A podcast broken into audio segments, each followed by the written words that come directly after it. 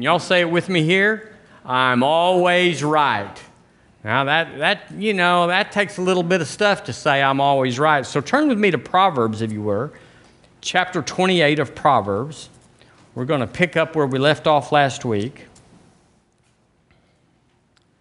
Why are you in church this morning? We ask this question often. Why are you in church this morning? And we want to reiterate that people would say, well, I don't have to go to church to be a Christian. And that is so true. That is the truth. But we find that you can't be a strong Christian if you don't go to church. Can all the strong Christians say amen right there? Amen. So we're learning to fix problems. Did you know the world cannot fix their problems? They just move from problem to problem, situation to situation. But we're problem solvers. We've got the mind of Christ. We've got the, uh, the mind of understanding, and we solve problems, hard problems. We solve them for the world. We certainly solve them for ourselves. So we uh, are learning in, when we break open the Word of God, we're learning to fix problems and also to keep our life from being negative. Y'all know there's a negative life out there. And being limited. Little life is what we say. Little life. We say it takes all of their life to live their life. You don't want to be in that, where it takes all of their life to live their life. Uh, I saw this one time in, in Winchell's that was here for a number of years ago, the restaurant, and they had a little card up there that says they have a problem for every solution. Amen. So I know those people. How about you? So here, let's just start out this morning and get a principle, get a bedrock Bible principle, a kingdom principle in our place. That everything in God is according to a pattern. Everything in God is according to a pattern, and it's based on a principle in the kingdom. So when people say you never know what God's going to do, they're wrong. They probably don't know, but the Bible says you can know because everything in, in God is based upon a pattern. No new patterns. And everything in the kingdom is based on a principle of the kingdom of God. A principle would be like sowing and reaping. It works everywhere for everybody all the time, no matter what. You can't say, well, I, I'm not reaping, cause, uh, and it's not fair, it's not working. Sure you are. We're all reaping because we're sowing. If you don't like your reaping, you got to look at your sowing, yeah. And it's fair, it's just. One thing I love about heaven, going to heaven, is it's going to be fair there. But if you and I live by the Word of God, it'll be fair here. There'll be pressure. There won't be a devil over there. There's no, there is a devil here, but we've been given power over the devil. Y'all say amen. Amen. We've been given power over the devil. So everything in life is in the power, is under the power of choice. You can choose. You can choose to go to church. You can choose to be a heathen. You can cho- choose to live in the country or the city, get married, don't get married. Everything is a choice, but once we make the choice, we all become servants to that choice. So choose your master well, because you will serve whatever choice you make. So the Lord wants you to choose life. I've put before you life and death. Choose life. Because then you'll serve life, you'll ser- serve truth, you'll serve the master. And he's fair and your life will be fair. But if you rebel and buck up and say, I don't want no Jesus, I don't want no God telling me what to do, well, you have that choice. But you will be a servant of that choice. Well, that was real good. I, you want me to say it again? I wrote this down, truth or chaos. Truth or chaos in your life is what's going to handle all of your life. So if you don't have truth handling your life, you'll have chaos handling your life. And so people say, I don't know why this is happening to me. It's because they have chaos or confusion in their life. But Jesus said, choose me, and you'll have my mind, you'll have my will, you'll have my dreams, you'll have my power and authority, you'll live and not die. Everything will be wonderful. Plus, you'll go to heaven when this life's over. I think I'll choose him. But you wouldn't imagine it, but lots of people do not. They hear about the good news, and a lot of times it's because they've seen some gimpy Christian that uh, didn't live a good Christian witness, or they've heard about some preacher that ran off with the secretary or some elder, deacon, trustee, something ever. We all have a story. Let me just tell you, we've all seen that. But Jesus wouldn't do that, and Jesus didn't do that, so we have to stay with him, even though people mess it up. The truth is, I have, you have, we've all been that same thing to somebody where we weren't on our best, and someone saw us say that word, do that thing, not do that thing, and they were jilted. They were put aside because of us. So we have to be careful how we judge others. Amen. And so we're praying ahead of problems. As Christians, we're praying ahead of problems. We're fixing stuff before it ever shows up, because it's easier to fix stuff before it shows up, troubles, than it is to try to pray it back into place after it's already happened. Do y'all know that life? I certainly do. Where you're always fixing what went wrong. Well, that's just life. Well, it is for most people, but the truth is you can have a life where the Holy Ghost just shows you, pray this out. Take care of this. Bind this or loose that or whatever, and you go, okay. And then you go, well, nothing happened. Yeah, nothing happened. The trouble didn't come, the situation didn't materialize, and you just keep on living that good life. I'm trying my life for my personal self. I'm endeavoring to be at the right place at the right time with the right people. I believe it's good counsel. I believe we could look every part of that up in the Word and say, that's what the Bible says. I want to be at the right place. Not a day behind, not even a day early. I want to be at the right uh, place and the right time. And I want to be with the right people. Because people affect everything. Relationships is the kingdom of God. You know, church has got the worst and the best people all on the same day. So does the world. Best people. There's lots of people that live better than Christian lives. Better lives than Christians. Did I need to repeat that? Better lives than most Christians. But they're going to bust hell wide open. Because it's not what you do with your life. It's what you do with Jesus. Jesus is the, he's the pinch point for everything. Live like the devil. But if you're born again, you'll go to heaven. Lots of people don't like that. But it's all about what you do with Jesus. You got Jesus this morning. Everybody in here got Jesus this morning. Well, you're good then. Now, if you don't live a good life, you don't live a godly life, if you live a, a, a rebe- rebellious life, you go, well, what's the deal up with that? I, sounds like I'm going to go to heaven anyway. But you'll live hell on earth. Is that right? Yes. If you steal and get caught, they're going to put you in the pokey. Well, you're going to go to heaven, but it's going to be a hard Christmas. Amen. So in Proverbs chapter twenty-eight, we're looking there in verse one. Let's read it together. I'm in the King James. Do the best you can. Verse one, ready, read. The wicked flee when no man pursueth, but the righteous are bold as a lion. But the righteous are bold as a lion. But the righteous are bold as a lion. We said last week, uh, what kind of righteous man is bold as a lion? The man who knows he's righteous. Lots of people are righteous, but they don't know they're righteous. So they'll live and they'll say, I'm a worm, I'm a no good worm, God's mad at me, God doesn't like me. The reason this happened is because God opened the door or allowed this to happen to me because I've been bad and he wants me to be good. And all that stuff, all that's just junk. The Bible says in Second Corinthians that it's the goodness of God that leads men to change. It's the goodness of God, not the meanness of God, of which there is none anyway. But it's the goodness of God. He's putting good in my path. He's putting good in your path. He's putting blessing in front of you saying, come over here, big boy. We, we'll, we'll have more fun over here than in the devil's playpen. Come over here. And when we do, it's, it's just as good as he said it is. So a believer is failure proof. Failure proof. A believer is failure proof when he walks in the covenant of grace. When you do it like God says it is versus what religion has told you, what you feel like, what I feel like, we are failure proof. We will always have success when we walk in the place that God made us. We see that in marriage. We see that with children. If you get out of your place, if you start bucking up and rebelling and carrying on, and I'm not going to, I, I don't want to come home every night, and I'm not going to obey my father and all that.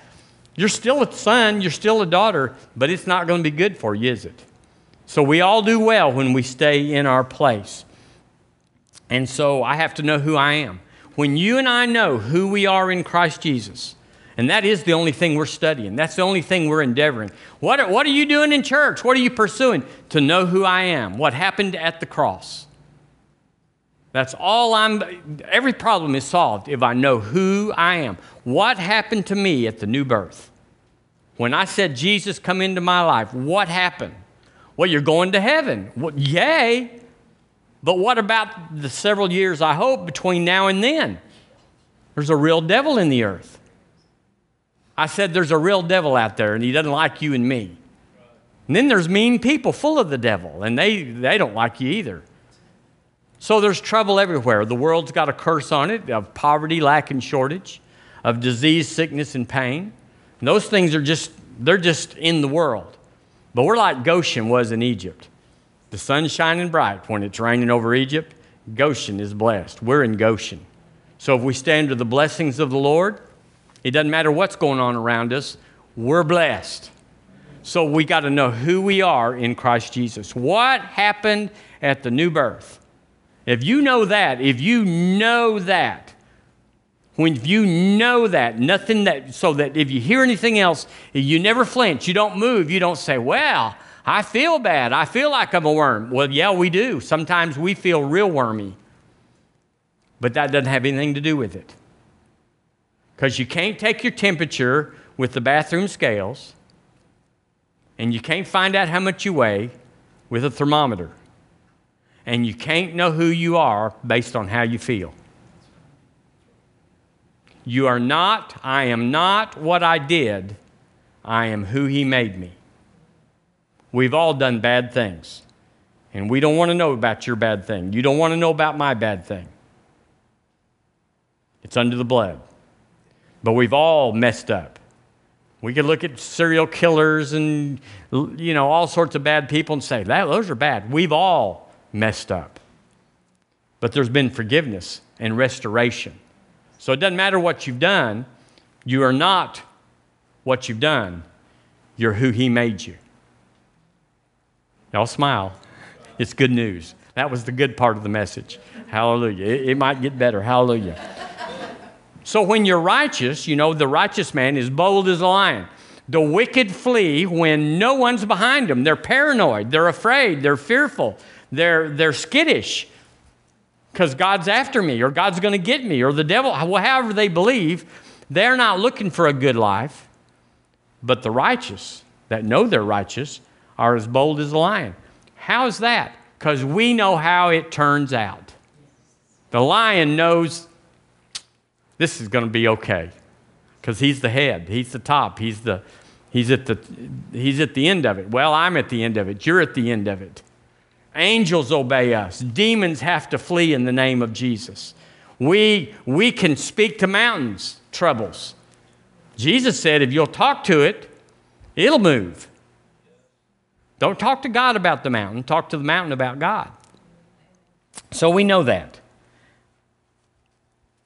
The victory in your life is not waiting on God. Well, when God gets ready, He's going to good and ready. He's going to bless me. Now, He's already blessed us. The Bible says He's blessed us in, in, in, in heavenly places. He's blessed us. What does it say in Ephesians? Oh, I shouldn't have broke, broke open that can of worms. Hallelujah. Uh, uh, here it is. Blessed be the God and Father of our Lord Jesus Christ, who hath blessed us with all spiritual blessings in heavenly places. So I'm blessed. Are you blessed? I don't feel blessed. It has nothing to do with it. Get off the scales. You're ninety-eight point six, but the scales never said a word about it. It's not based on how we feel. It doesn't based on what we did. Because if we get under the blood of Jesus, heaven doesn't even know what we did. That's what makes God God. He, he can forget when we can't forget. So if righteousness is the answer to our life, then uh, sin consciousness is the problem. If we are aware of what we did, and we've all did. I, I have did. I'm not telling you any of it either. But we've all did.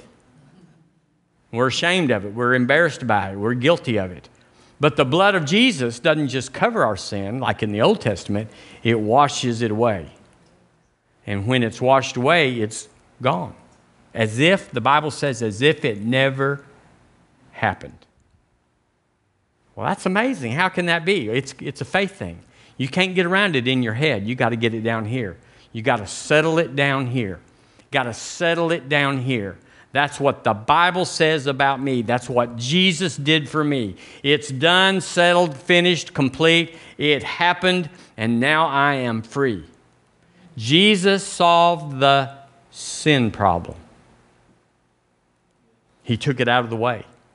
It was an anchor. It was a weight on you and I. It was going to put us out. We were going to hell with it, and we were going to live a life of hell until then. But Jesus took it out of the way. Yay. First Peter. Would you turn to First Peter with me? First Peter chapter two. The church has preached against the fruit of sin. Don't drink, don't smoke, don't, don't run around with girls that do. That's what they say. Uh, they don't like what people do, and they, they wag their finger at them and say, you are bad. You are so bad. And so that's what the church has always talked about. If you go to a church service, people even tell you, I don't think we really had a church unless the preacher stepped on my toes. Really? Well, I don't want to go to that church. I want to go where I get lifted up and encouraged, when I can know the truth, when I know that Jesus has wrought me the victory. That I'm not just going to squeak into heaven. Maybe at the last minute, he'll, he'll say, all right, I'll let you in. It's none of that.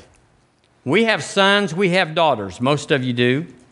At least you, if you don't, you were one. We can't be separated from our family. In rare cases, somebody will get cranky and say, you can't be my son anymore. But that's not even true. They say things they don't mean. I've been told that myself. Someone told me, you can't be my son anymore. Well, it's because I got the baptism and the Holy Ghost, and everybody was a little edgy about, about then. Hallelujah. Because nobody else had the Holy Ghost, but I got it, and I was kind of vocal about it. I was kind of, you know how it goes. Hallelujah.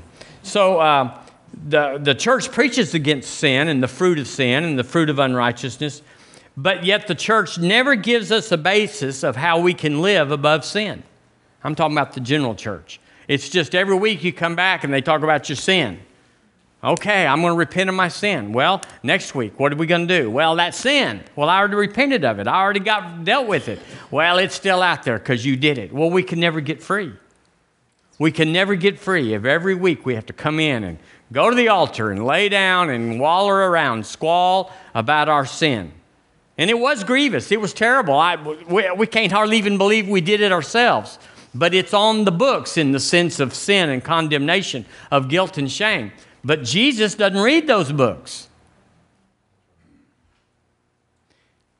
He didn't just fix it someday. He fixed the sin problem today. We all forgive our children. We all know things about our kids. It's like... But when they call and say, Mama, I'm coming for Thanksgiving... We put out another plate, and we, we, we, ah, uh, yeah, it's okay. And that's, if it's that way with us, it's that much more with the Father. In Second Peter, First Peter, excuse me, chapter two, we look at this scripture in verse twenty-four as a healing scripture, but it's, it's way more than that. It says, uh, of Jesus, the Lord Jesus, says, who his own self bare or take our sins in his own body on the tree, on the cross. Who his own self, by himself alone, bare our sins in his own body on the tree. Why? That we, being dead to sin, dead to sin, say it with me, dead to sin. Can you be dead to sin? The Bible says that we, being dead to sin, what should we do being dead to sin? Should live under righteousness, by whose stripes you were healed. Well, now how's the Lord going to heal you? Well, he, he's holy. And there's no sinners in heaven. There's no bad people in heaven. You can't get in there and mess up God's house. Sinners would wreck heaven. So they can't go in. It's not that he's mad at them. It's just that he, that's his home. That's where, that's where we are. And so, sin can't go in there. So we should be dead to sin, dead to sin. How do we be dead to sin? We look at the cross. Jesus bare my sins, my sins, my sin on the cross. He carried my sin away. He took it away. Well, yeah, but since then I've sinned again. Well, you want him to get on the cross again? No, it was an eternal work. There's people that don't even know Jesus. The Lord Jesus hung on the cross for their sin. So all they have to do is say, I accept the judgment that was on him, that was on me, that went to him. I, he did it for me. He took what I was due. And then I got what he was due. He's the righteousness of God. Well, that, that came to me. I'll know y'all got it when you just kind of move or flinch or your earlobes, you know, kind of flap in the wind or something. Hallelujah. Thank you, Lord Jesus. So that we being dead to sin should live, should live, should, should activate our lives under righteousness. Well, I can't, I can't hope to be anything because I've sinned. I've messed up. You don't know my story. We don't care about your story because the story, everybody's story, has been washed away. He bare our sins in his own body, which means he didn't just take on our sin, he became our sin on the tree, on the cross. That we, having died to sin, that's the only way you'd live into righteousness is to die to your past. Die to it. I have to say, I did that, but that's not who I am. I did what they said I did, but that's not who I am. You know, you can go out and, and, uh, and uh, four-wheel and get all mucked up and muddy and dirty and everything and come in the house and say, you are unclean. You're not worthy in here. You're not fit to come in my house. Get out of my house, you dirty thing. But if we get in the shower, who we really are shows up again. That's if you dance around in the shower, you know, if you... If you get it all off. Well, were we different when we were muddy? No, it was always there. It's just that it didn't show. But it doesn't matter it didn't show. He took care of us. It's, so it's not what we did. It's what he did. And when I receive what he did for me, for me. Well, Lord, I'm just a worm. I'm an unworthy worm. You can't do nothing with me. Yeah, you're, you're different than everybody else, right? You, you sin big sin, and they didn't sin big sin, and there's a cutoff line or something. No, sin is sin.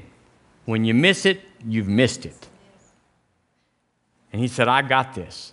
What do you think he meant when he said on the cross, it is finished? He bare our own sins in his body on the tree, that we, having died to sin, should live under righteousness. I knew you'd want to know, so I looked up what that meant. In the Amplified, it says that we might cease to exist to sin and live to righteousness. Cease to exist to sin. Cease to exist to sin. The, uh, let's see. Oh, that's I didn't write the other one down. First John four seventeen, don't go there, but let, it's, it'll be on the screen. Look what this verse says. Look what this, it's in the B I B L E Can you believe this is in the Bible? The Bible says, for as he, Jesus, is, so are we in this world. So are we. What he was, I am. Whew, that's a high standard. That's a lift up. That's more than I would have given me. Is it more than you would have given you? Truly. Nobody in here say, yeah, I've lived good enough to be like Jesus. No, you haven't. But as he is, so are we in this world. The, the New Living says, because we, li- because we live like him in the world. The uh, T E V, the today's English version, ha, I got it. uh, because our life in this world is the same as Christ. Now, you, you can't get your head around that. You go, oh, that's a mistranslation. That's some spiritual blessing or some, some. No. Just like he is, so are we. He was righteous. He never sinned, But my sin was taken away so that I am just as if I never sinned. So what's the difference? If you never sinned or if the sin that you did commit is taken completely out of the way, you both stand righteous. And that's what the word's saying. As he is, so are we in this world. Well, he could cast out devils. Demons are afraid of me. Well, he healed the sick. Lay hands on the sick, Michael, and they shall recover. Uh, he, he always, he had so much money, he had a treasure, a stealing, a thieving treasure. My God supplies all my need. I, hey, take a lick up if you can. Uh, verse twenty-four, the, the, the, uh, I looked up the synonyms for that. It means to live the righteous life as Jesus lived life. It means to breathe. Boy, there's nothing worse than not being able to breathe, really. To be among the living, to be not dead, to be, uh, to have true life that is worthy of the name that is over you. And it goes on and on. Who you have been made. I don't feel like that, and you never will until you get in faith. And when you know who you are in Christ Jesus, then and only then will you know what you have in Christ Jesus. You cannot possess the having until you, that's why people say, ah, oh, my God supplies all my need, and they're broke as a church mouse. They're, they struggle, they're always, because they don't know they're the righteousness of God in him. So as soon as something, they need something, they immediately go to the worm mode. Or God would never give it to me, or I messed up yesterday, and it's going to take seven days for me to wear God out, for him to forget how bad I am, so he might hear a little prayer of mine. All of this is bogus. All of this is feelings. All of this is soulish. Y'all say amen. Amen. Amen. So the word says who we are, but I don't feel saved. Do you feel saved? Sometimes do you feel saved, but you would fight for somebody to say to you, you sorry buzzard, you're not saved. You're going to bust hell wide open. We, we'd fight for that. No, I'm saved. I'm going to hell, heaven. But then ourselves will say, well, I'm a worm. I'm going to heaven, but I, I'm going to live a terrible life down here. There's something there that doesn't focus up, and it's it's called the truth. Romans twelve three. Oh, let's go to Romans twelve three. You're right there close. It says in verse three, this is this is going to answer anybody that says, you know, I don't think we ought to be saying that I that I'm always right. We ought not to be saying I'm righteous. We ought not to be saying as he is, so am I in the world. We ought not to be saying. And the word does say in verse three, I say, through the grace given unto me, to every man that is among you, not to think of himself more highly than he ought to think, but to think soberly. You know, that's good counsel. You ought not to think higher than you ought to, ought to, but you ought to think like truth. Well, what's truth? Jesus said, I'm the way, the truth, and the life. He said, my word is truth. So where am I going to get another witness that I'm the righteousness of God in him, that as he is, so am I in the world, that greater is he that's in me than he that's in the world, that he always causes me to triumph in him? Where am I going to get a, a, a, an affirmation or a witness that that's who I am? I got to go to God. He was there when it happened. I was not. You were there when you were one year old and you started walking, but you are clueless. Nobody in here. You were there when you started walking, but you have no clue of how it happened. Unless somebody tells you, somebody could tell you.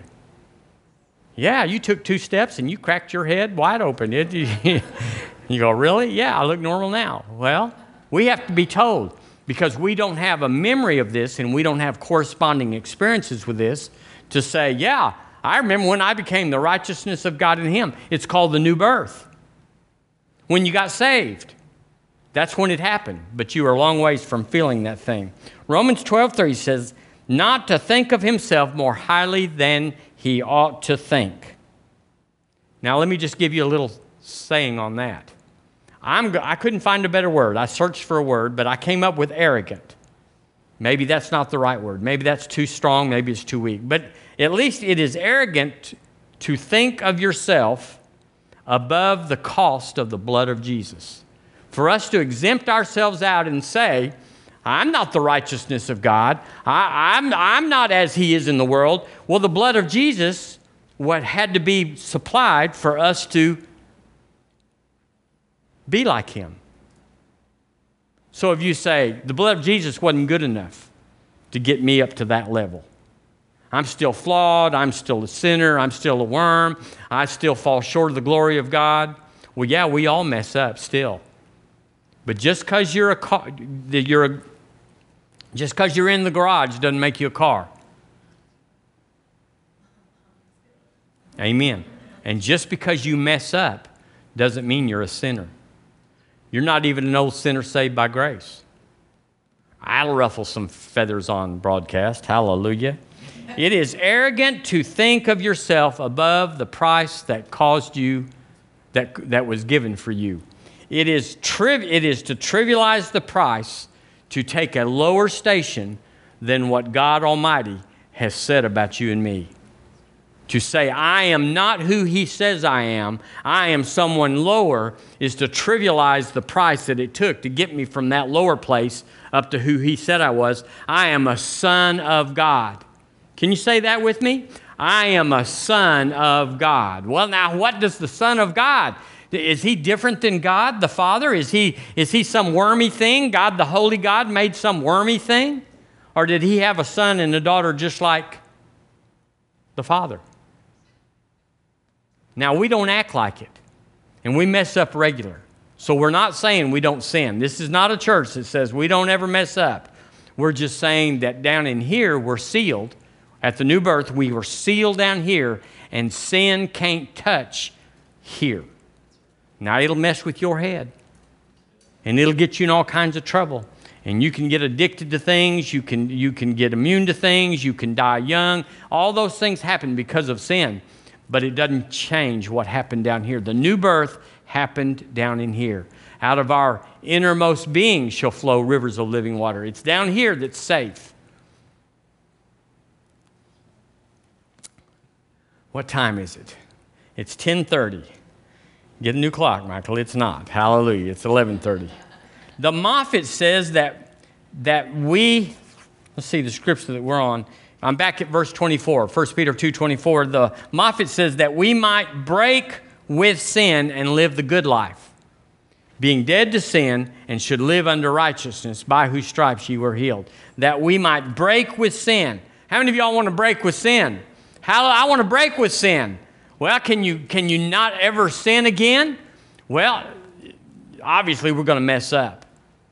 I say, this is just me, that you can't do things even today that you used to could do. When you first start out, you, you were doing all sorts of stuff. And there was, you were a baby. You were a little child in the kingdom. And so we were doing everything we ever did. Our flesh was the same. Our mind was the same. So if we wanted to do that like we used to, we just did it. And God didn't say, whoa, Jack, we don't do that anymore. He never mentioned it.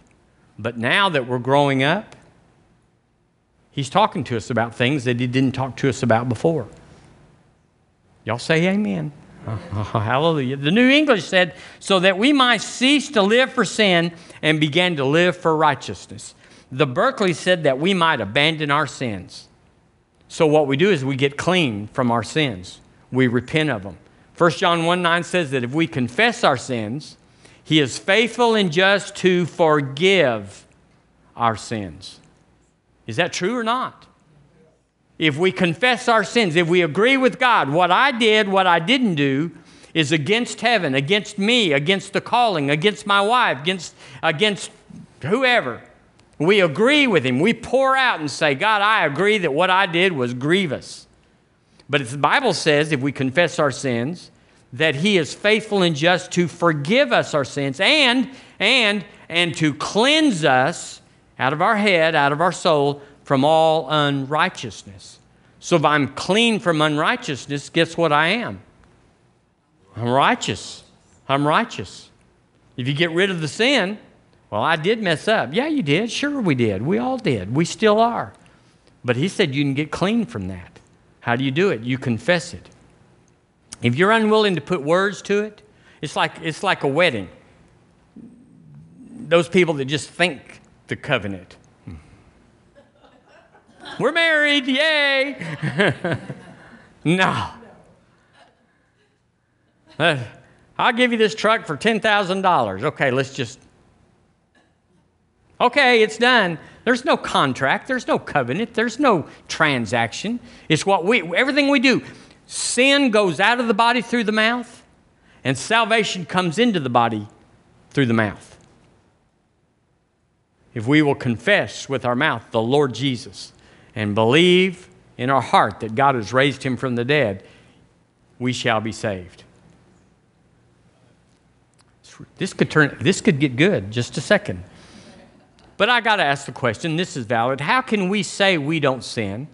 How can we say that we're always right, I'm always right, when obviously we aren't always right, that sometimes we are just flat wrong? And a lot of wives can testify to this. Uh, you know, like, ah, you, don't tell me you're right again. And it goes back to what we said. We are not what we've done. Point with me and say, hey, you. I am not what I've done. I am what he's done. So there's a transaction there. There's a substitution on the cross. He became sin with my sin so that I could be righteous with his righteousness. There was a transaction there, an identification. He identified with me in my sin so that, making a way for that, I could identify with him in his righteousness. Therefore, as he is, so am I in this world.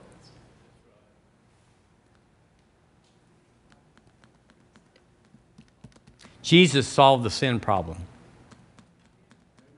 Christians don't like it. Preachers sure don't like it, because that's how they keep people in tow. That's how come, that's how they get something to preach. They get up and rail about drinking or smoking or doping or whatever they do. I don't even know. But they get up and they wail on it, you sinners! And everybody goes, yeah, that's me, I did it. I don't, I don't want to do it anymore. And so then they say, oh, we had good church this morning. He, pastor just stomped us. He just, he called us out. He's like, no, he didn't. We already knew we messed up. You don't have to have to have somebody paint a sign and put it in front of you and said, I bet you've messed up this week. We don't need anybody to tell us. We already know we messed up. We already know that we're not happy with what we did or didn't do. We're already sure this was not in alignment with who we are. We don't need a preacher to tell us that. We need a preacher to tell us, but Jesus solved the sin problem. Yay.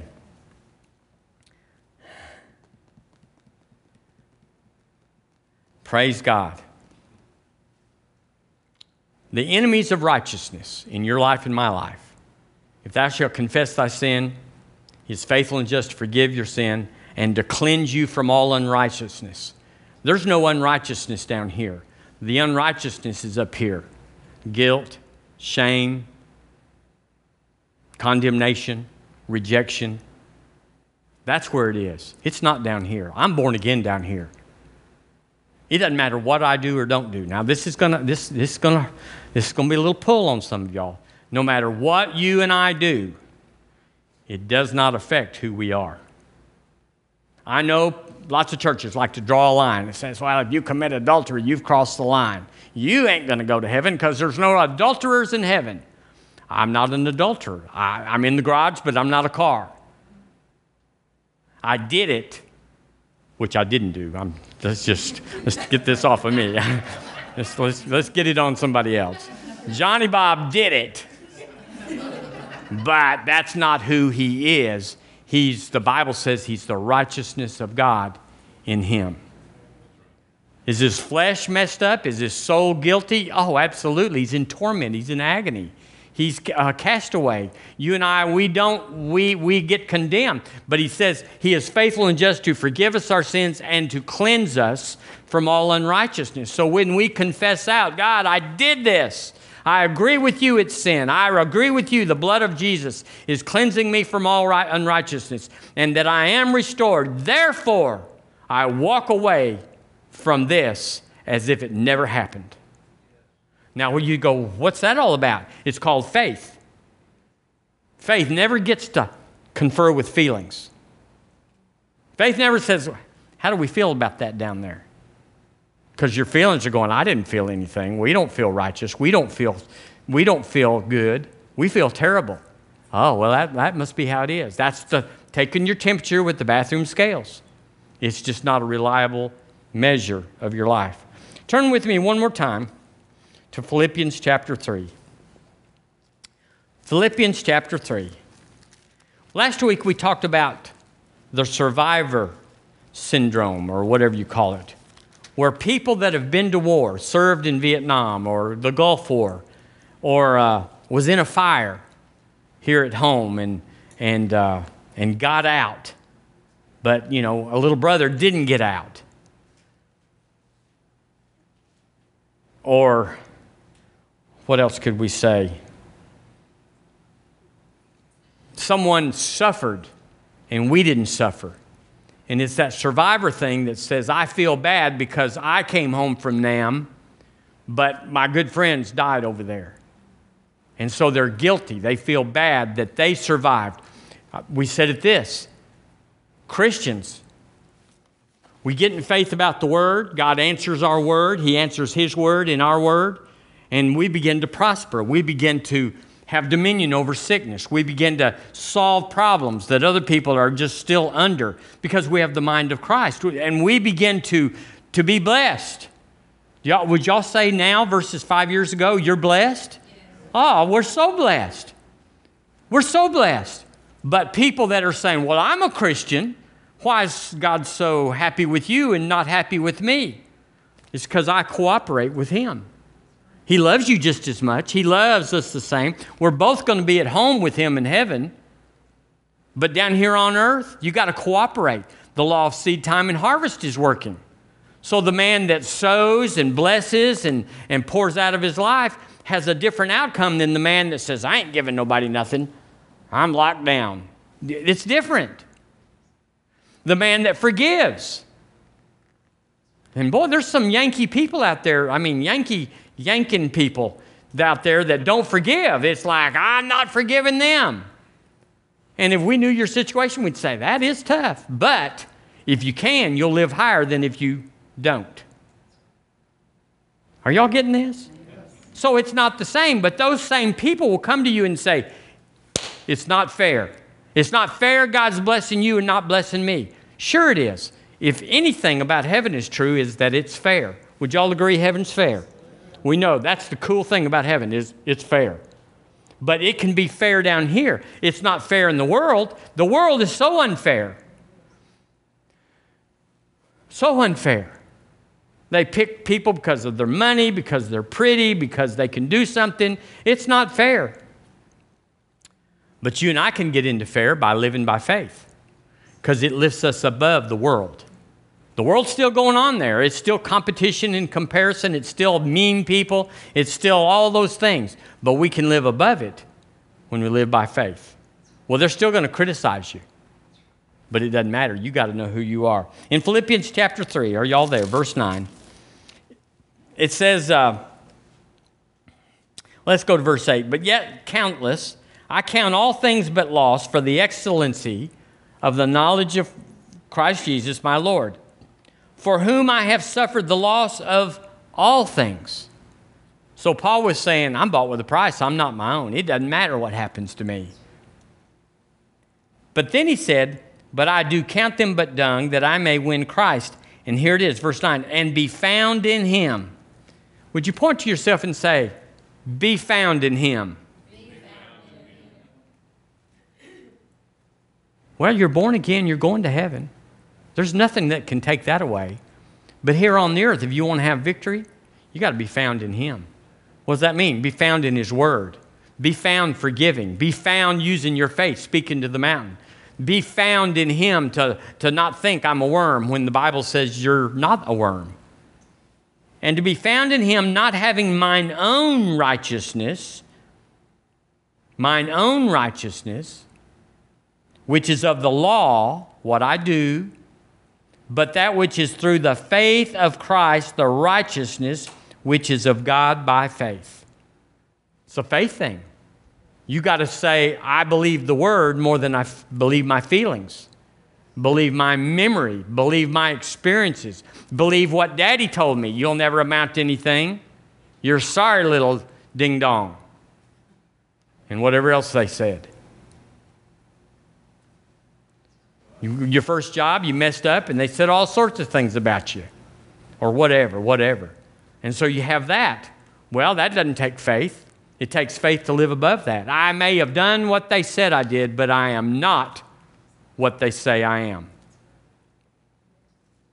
I am categorized, I am identified, I am named by the Lord Jesus. I am bought with a price. I let Him tell me who I am and no others. So therefore, now, here it, here it comes. I'm always right. Because even when I'm wrong, I'm still the righteousness of God in Him. The, the, the Passion says of this verse nine, it says, I no longer count on my own righteousness through obeying the law, because we all fail that. Rather, I become righteous through faith in Christ, for God's way of making us right with Himself depends on faith. I got to live above feelings, live above condemnation, live above shame and guilt. The New Century says, now I am right with God, not because I followed the law, but because I believed. Got any believers in the house? Got any righteousness of God in Christ Jesus in the house?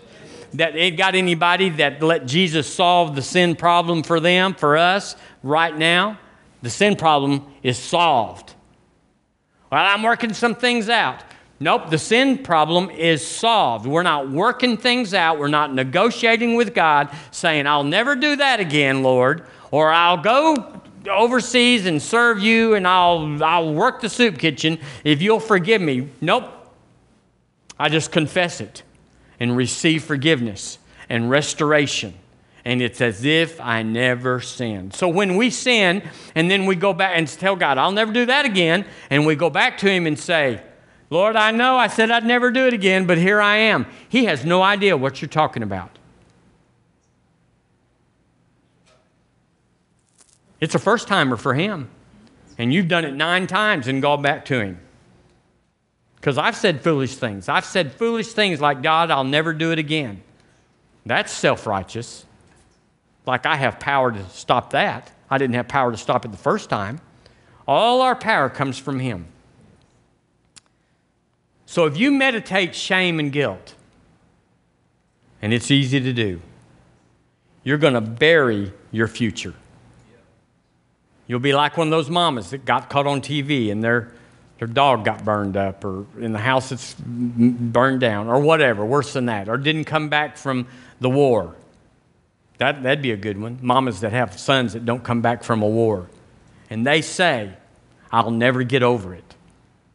Well, we can just check you out right there, because you won't be of any use to the kingdom from then on. You're going to live in a place where God can't help you and get, God can't work through you, because shame and guilt, condemnation, rejection, that's all over you.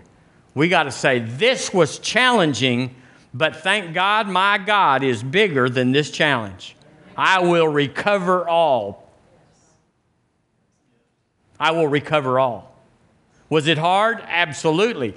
Why was it hard? Because I had to get off of my head and get down here where the Word says who I am. I had to live by that versus living by my feelings. I have to forgive by that way. That man did me wrong. That person, that company, they jacked with me, and I was two years recovering from it. Man, we hate it.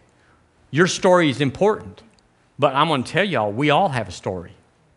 I have a story. I can tell you about preachers and elders and deacons. I can tell you about good Christian people that hurt me. I can tell you, I can, I can do all of that. It's irrelevant. It doesn't make any difference, because it's what I'm going to do with it that's going to determine whether I live or die.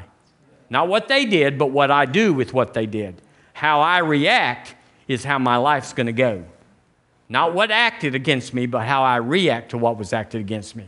And that's my choice. And I'm going to be the servant of whatever choice I've I pick there. So I've got a story. And we, we could say, you could say, let me tell you your story. But about halfway through, we'd have to stop you and say, ah, that's no story. Let me hear, let me tell you my story. And we'll all crank up a bigger story, and it doesn't matter. Jesus is Lord of all stories. It's just the devil. If he took a crayon and marked up your wall with a green crayon versus a red crayon, are you saying that's different? Your walls are still marked up. It doesn't matter what he did to you and me. It was of hell. But Jesus conquered that devil that came from hell. So I'm telling you, even when I'm wrong, I'm right. No condemnation to them which are in Christ Jesus. For the law of the Spirit of life in Christ Jesus has set me free from the law of sin and death. The law that says the man who sins shall surely die. The law of the, of the life in Christ Jesus. He's in me, therefore his life lives through me and through us. Let me just ask y'all, isn't Jesus wonderful? I mean, he just fixes everything before we even get it broke. Before we even know it's messed up, he's like, I already fixed that. Really, Lord, I'd like to complain about it for a few days and, and carry it around and suffer and hee-haw, this and that and the other. He said, no, I already fixed it. Shut up. Quit that barking. Quit that whining. Keep, no. I'm telling you, when I went through an old Billy, it was as tough as I've ever heard. I figured out, on the third day, I figured out, I said to myself, now, I can drag this on for six months. And anybody would say, I'd have dragged on six months too. That was terrible. I said, you know, but at the end of six months, I'm going to be coming out of it. I'm going to work it out in my soul and get used to it and adapt to it. Or I can go down into this realm, the word realm, the realm of God, and I can just say, I get over it right now. I get over it right now. I get over it right now. So that's how you have to forgive people. You have to get over it right now. Well, I'm going to let it wear off for a while. I'm going to see what they do with it. Now, you're going to live a miserable life. It, it'll be no fun at your place. We will drive by instead of going to your party because we don't want to, we don't want to be in that party. So just decide. You're going to decide to have your needs met? Well, I'm a worm, and God's not going to be doing anything special for me. You a worm, you. That's wormy thinking. God's just as happy with you as if you had never done it. He's not affected by that. He's not affected by what we do. He's affected by what we did with the Lord Jesus, period. Now, I know religion doesn't like this, but period, he doesn't care what you and I do. Now, you go, well, then let's sin. Let's drink and smoke and carry on. Well, now, sin, the wages of sin is death. So, even though God gives you a pass down here on the earth, you're going to be locked up and your driver's license taken away and no custody of your kid. It's going to hurt down here. Yeah. But you'll, you'll bust heaven wide. God's so proud of us. We're his own children. Amen. Amen. Amen. Praise God. Well, let's just wait on Holy Ghost just for a second here. We got a minute or ten. Hallelujah. And we'll just see what he wants to do. He's, he's in charge of this service. This is his service. Praise God. Thank you, Lord. Does somebody here have something wrong with their jaw? The mandible, the the, the jaw. There's a pain in your jaw. It's it's uh you got a you got a little jaw thing? Tell me what's going on. I'm not sure. I've been having issues with pain. Okay. Well, turn. Turn around, Deborah Ann, and just lay hands on her. Just say, in the name of Jesus, we speak to this jaw. The Lord knows all about this jaw. He called it out. So, Lord, we thank you for caring for Angela. And we speak grace to her jaw. We tell the pain to go. We tell the trouble that's causing the pain to go. Be gone in Jesus' name. And, Lord, we thank you, we thank you, we thank you that we can be dead to sin and live under righteousness. By your stripes we are healed. We speak health and wholeness into this woman of God in Jesus' name. Amen. Amen. Amen. Well, you, you can report back to us and say, it's gone. Hallelujah. Praise God. Let's see if there's anything else. That was fun. Hallelujah. Praise God. Now, I love to pray for jobs. Who needs a job? Need, oh, Miss Senna, you need a job. Anybody else need a job? Oh, well, there you go again. Miss, Miss Needy Self over here got her hand up and every... She's not going to like me tomorrow, but we laughed today. Okay. How, how many of y'all need a better job? Anybody need a better job? Okay. Was Lisa, was that you? Okay. Let me read you the scripture. Hang on. Broadcast, we'll be right to you. In Genesis chapter thirty-one,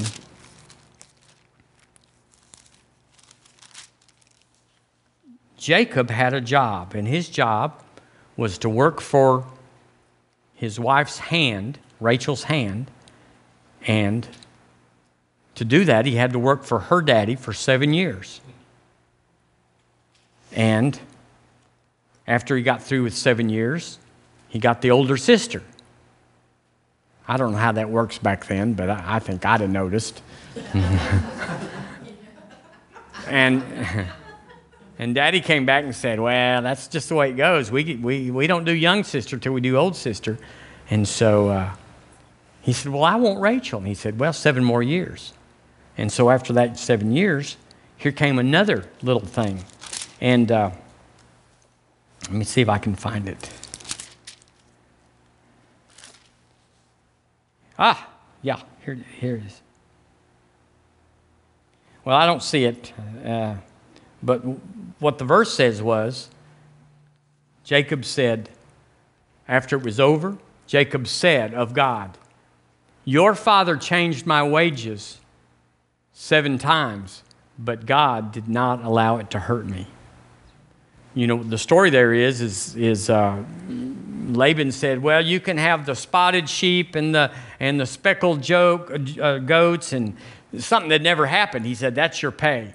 And suddenly, everything came up speckled and spotted and ring-staked, whatever that is. And that's what God wants to do with you. So in the name of Jesus, if you need a job or a better job, put your hand up. In the name, if you're on broadcast, put your hand up in Jesus' name. We pronounce and say that this world system shall not have dominion over us. And in the name of Jesus, we qualify for a financial flow into our life. We qualify for a financial... It says he gives seed to the sower. So, Lord, we thank you for these sowers having a flow of finances into their lives. And, Lord, I call in a better job and a new job supplied by heaven, doors opened by heaven, conditions made fast by heaven. I call that into these people that have their hand up, and anybody that just said, I need one, but I wouldn't raise my hand. I loose that into their lives, that doors are opening, windows are opening, opportunities are coming through, and in Jesus' name, you have, will have an opportunity for a new job or a better job. And I, I release right now, God, the discretion, wisdom and discretion to watch over them, to recognize it when it comes, to see it and to seize it. And in advance, we give you all the praise, Lord. And let's everybody in here just raise our hands and say, thank you, Lord, for my job or my new job or my better job. Lord, thank you for a flow, a financial flow into my life. In the name of Jesus, we receive it. Hallelujah. Amen.